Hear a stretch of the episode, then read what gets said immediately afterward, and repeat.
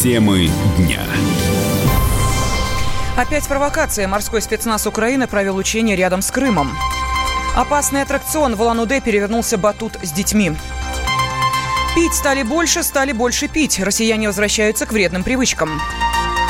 Меньше ешь, дольше живешь. Почему не понравились рекомендации от Геннадия Онищенко? Здравствуйте, в студии Елена Афонина о главных событиях дня в течение ближайшего часа. Украинский морской спецназ провел учения рядом с Крымом. Они прошли на Тендровской косе. Это остров вблизи юго-западного побережья Черного моря в пределах Херсонской области Украины. Об этом сообщается в Фейсбуке Генштаба ВСУ. К публикации прилагаются фотографии.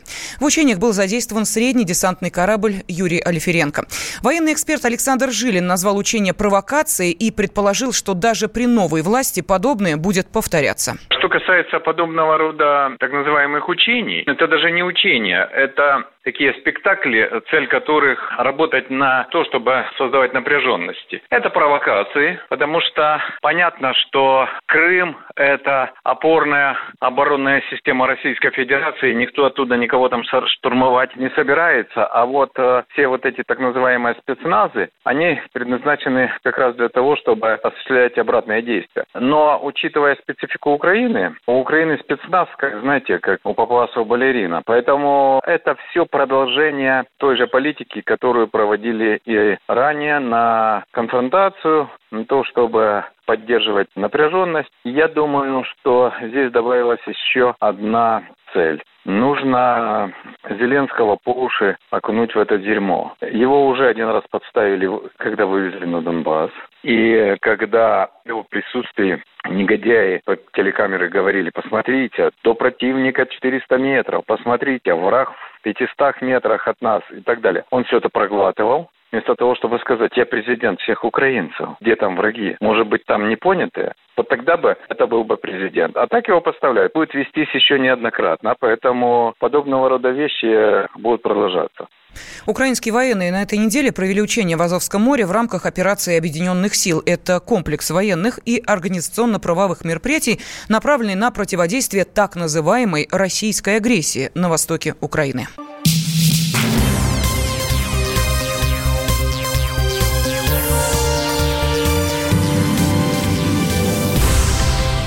Студии Елена Фонина мы продолжаем. В России стали больше пить. Доля непьющих граждан сократилась на 7%. Об этом свидетельствуют результаты опросов ЦИОМа. По данным социологов, алкоголь употребляют около 67% респондентов. Россия сейчас занимает лидирующие позиции среди пьющих стран, сообщил координатор программы «Трезвая Россия» Ян Иванов.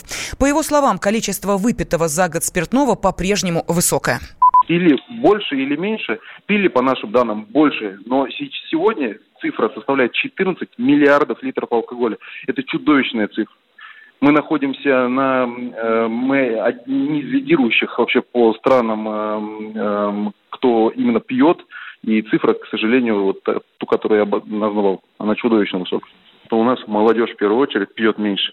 Но это не значит, что взрослое поколение, лица, которые соответственно, составляют большую часть населения, эм, не употребляют алкоголь. Проблема есть, проблема ярко выражена, и с ней нужно работать. Руководитель аналитической группы «Алкоэксперт» Юрий Юдич не согласен с данными социологов. По его словам, число пьющих россиян не увеличилось. Меня удивляют немного данные, которые э, приводят в ЦИОМ, потому что последнее время действительно происходило обратное. Да, все время говорили о неком снижении потребления, э, причем в абсолютном алкоголе на человека. То есть если эти, это потребление можно измерить через розничную сеть, то потребление вот путем э, данные, полученные путем опроса по телефону, пьющего или нет, я не считаю достаточно точными, потому что ну, это странно, когда полагаются на ответ просто людей. Да? То есть люди склонны э, менять реальность, да, то есть, ну, грубо говоря, лгать. Вот, поэтому данные немного странные, ну, и так, если рассуждать немножко отвлеченно, можно предположить, что, э, возможно, люди действительно устали пить, но вопрос, что они пьют, то есть, может быть, они перешли на э, более слабый алкоголь, и как, как, каковы, вот это вот э, облик вот этого самого пьющего человека. То есть мне не кажется, что как-то ситуация кардинально меняется в стране по употреблению спиртных напитков. Мне кажется, она стабильна. Есть группа постоянно пьющих и, скажем так, спивающихся людей.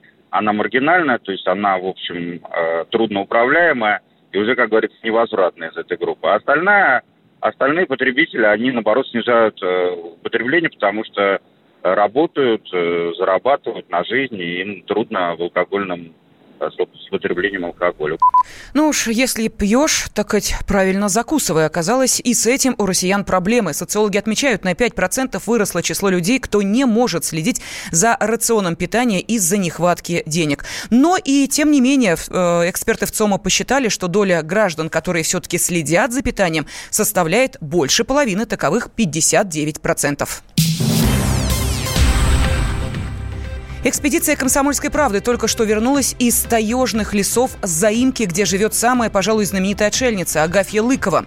Бежав в сибирскую тайгу, семья староверов десятилетия жила в полной изоляции от цивилизации. Но в 80-х о Лыковых благодаря комсомолке узнала вся страна. С тех пор Агафью Карповну мы навещаем постоянно. Наталья Титова подробнее. Когда инспекторы заповедника Хакаски собрались на заимку, мы попросили с ними. В апреле у Агафьи Лыковой был юбилей – 75 лет. Для «Комсомольской правды» она особенный герой. Наш спецкор, легендарный Василий Песков, и открыл миру таежную отшельницу. Помимо продуктов мы загрузились подарками. Платки, ткани, принадлежности для шитья – все, что всегда и везде нужно любой женщине. Перед отправлением замдиректора заповедника Игорь Прокудин еще раз осмотрел груз. Везем посылки семена, э, семена корнеплоды самые различные, редька, редиска, репа, ну и так далее. А, огурцов семена, э, тыквы, кабачков, э, зелени различной. Возможно, что-то и не понадобится, но думаю, многое оно пригодится из этого. Погрузили все это в три лодки. Чтобы добраться до таежной заимки, нам предстояло преодолеть 280 километров по реке Абакан. Прогулка выдалась нелегкой. Путь по реке занимает три дня. Абакан непредсказуем. Чтобы пройти по нему, надо знать детально каждый изгиб и поворот. В некоторых местах, где мелко, лодку приходилось тащить волоком. А на кордоне в 30 километрах от заимки мы и вовсе остались на сутки. На кордоне есть все необходимое для жизни. И банька, и пара домиков с теплыми современными печками, и аккуратная кухонька, порядок на которой поддерживает инспектор заповедника Хакасский Дмитрий Мальцев. Дорога была сегодня хорошая, по той причине, что лодка хорошая, видимо. Ну и с водой маленько повезло. Тащили метров 400 мы. Ну, место на место, Волковское месторождение. Мелко, вода под заломы уходит. Воды нету сухо. А в остальном нормально все. Сейчас мы на устье Перената стоим. Вода поднялась, и через 30 километров наши лодки были на месте. Причалив через пару минут, мы увидели на берегу невысокую хрупкую фигурку. Нас вышла встречать хозяйка. Улыбалась Агафья открыто, по всему видно было, рада. Давно никого не было, объясняет, давно не приезжали. И сразу жалуется, телефон у нее не работает. Рядом с Агафией живет помощник, старовер, послушник Георгий, но отношения у них не сложились. Контры у соседей принципиальные, на почве веры. Георгий хозяйку считает женщиной своенравной, капризной, в общем, деспотом в юбке. Она такой человек трудный, что шаг влево, шаг вправо, что-то не так. Все, извини, твоя помощь не нужна. Вот я последнюю неделю здесь, то есть недели три уже или четыре, или месяц, или полтора. Я здесь уже как уже не нужен человек. А насильно ей что-то что делать, потом меня боком выходит. Вот если воду ее э, принесешь, если она не разрешит, она это может воду вылить. Агафья не упускала случая вернуть свою. Пришлите помощницу. Да, мне занести не надо. Если занести надо, жили бы в одной избе отопление. А то я вот живу здесь, а избу там опять за там с собакам варим. Вот я занесено тогда на усилие бы поиски ткать. В избушке у Агафьи тепло, но нет даже спального места. Все потому, что палате ей не нужны. Спит она там, где застанет усталость. Инспекторы рассказывали, как однажды увидели ее спящей на куче картошки. Весь день Агафья ее перебирала, да так умаялась, что и уснула тут же. Помимо хозяйки, в избушке живут два новорожденных козленка и две кошки – Полоска и Шубейка. Агафья делится своими новостями. Моралушка приходить стал. Моралушка, так ласково она зовет благородного оленя, который зачастил в гости. Призился и все, и не боится никого. Треск я заорала, закричала, а он прет на меня метрах в десяти или как ли стоял. Я вот так руки стоит никаких. Такой отсюда. На заимке мы провели двое суток. Кажется, поговорили обо всем. Ну и помогли Агафье. Тот же огород скопали. Провожать нас она пошла до самой реки. И вдруг в небе раздался гул. Самолет. Агафья проводила его взглядом. Деньги-то я вспоминаю, то все деньги на самолеты, а люди-то, люди-то Напоследок Агафья нас спросила, а люди? Хорошо ли живут люди в городах? Одни хорошо, другие плохо, отвечаем мы. По-разному. Наталья Титова, Надежда Ильченко, «Комсомольская правда».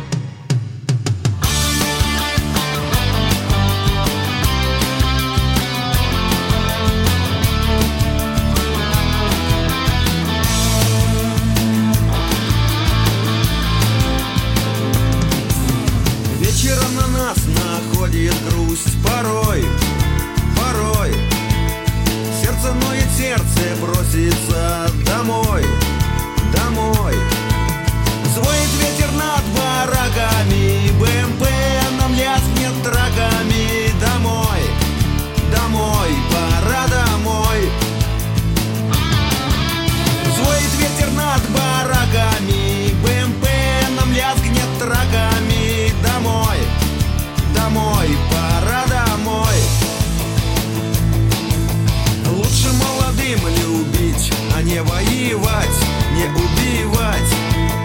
Не цевье, а руки девичьи в руках держать. Пуля просвистит пронзительно, АКМ стрещит презрительно. Плевать, плевать, на все плевать. Пуля просвистит пронзительно, АКМ стрещит презрительно. Плевать, плевать, на все плевать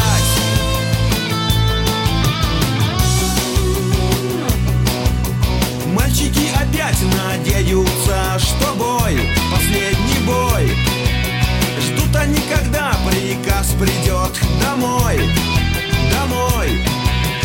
Голуби своркуют радостно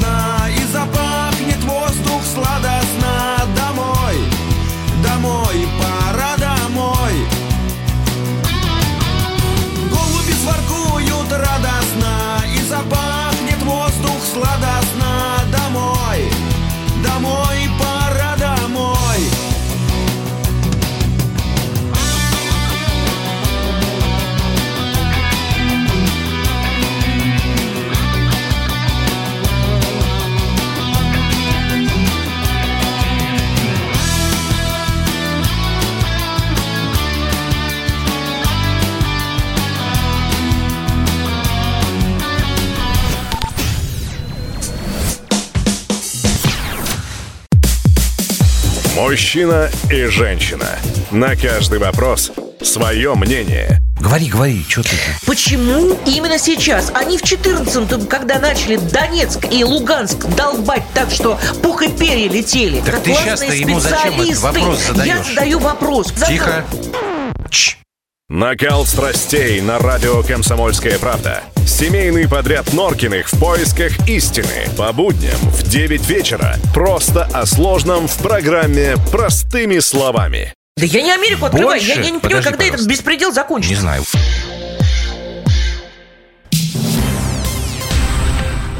Геннадий Онищенко объяснил свой совет пожилым людям пожить чуть-чуть в проголодь.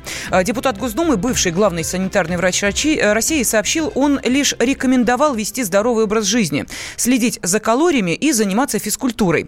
Онищенко отметил, что так у людей в возрасте не будет проблем с самочувствием. Холодный паек никто не предлагал. Есть в соответствии со своими потребностями физиологическими, а не теми, которые у вас выработались в течение той жизни, которая шла до старшего возраста. Кстати, для того, чтобы сегодня жить чуть-чуть в проголодь, денег может не хватить даже у зажиточных людей, потому что уменьшая объем потребления по энергетике, чтобы сбалансировать питание, нужно использовать большое количество специально приготовленных продуктов в виде белково-витаминных комплексов, биологически активных добавок. Сегодня для того, чтобы жить чуть-чуть в проголодь и при этом физиологически полноценно питаться, нужно, во-первых, индивидуализировать свое питание, исходя из растянутого желудка желудка, а исходя из того, что вам ровно нужно для вашей жизни. В предложении чуть-чуть пожить в проголодь есть рациональное зерно, говорит диетолог Михаил Гинзбург. По его мнению, Онищенко просто подобрал некорректные слова. Я не столько согласен с Геннадием Онищенко, сколько мы с ним согласны с одной реальностью, которая в последнее время становится все более и более, ну, как бы сказать, подтверждающейся, что диета, так называемая гипокалорийная, то диета со сниженной калорийностью, способствует продолжительному увеличению продолжительности жизни всех модельных животных. И есть очень большие основания считать, что она будет способствовать увеличению продолжительности жизни человека тоже, тоже. Потому что, по крайней мере, у человека она способствует, как бы сказать, обратному развитию, более позднему развитию так называемых возрастзависимых заболеваний или возрастассоциированных заболеваний. Это артериальная гипертония, сахарный диабет – атеросклероз со всеми его проявлениями осложнениями, и некоторых видов рака, в частности, рака толстой кишки. Не столько надо вот это вот голодание, сколько надо некоторые изменения в диете. Ну, например, пробуют а, диету с так называемой низкогликемической нагрузкой. Ну, это ограничение сахара, там, риса, всяких вот этих каш размазни, э, насыщенных жиров, кстати. Есть хорошее такое правило, это правило 80%. Достаточно потреблять 80% э, от некого привычного или среднего рациона питания. И уже будут вот эти все эффекты возникать. То есть не надо быть ни полуголодным, там, не голодным, что называется, прям почти-почти. Надо лишь немножечко не доедать.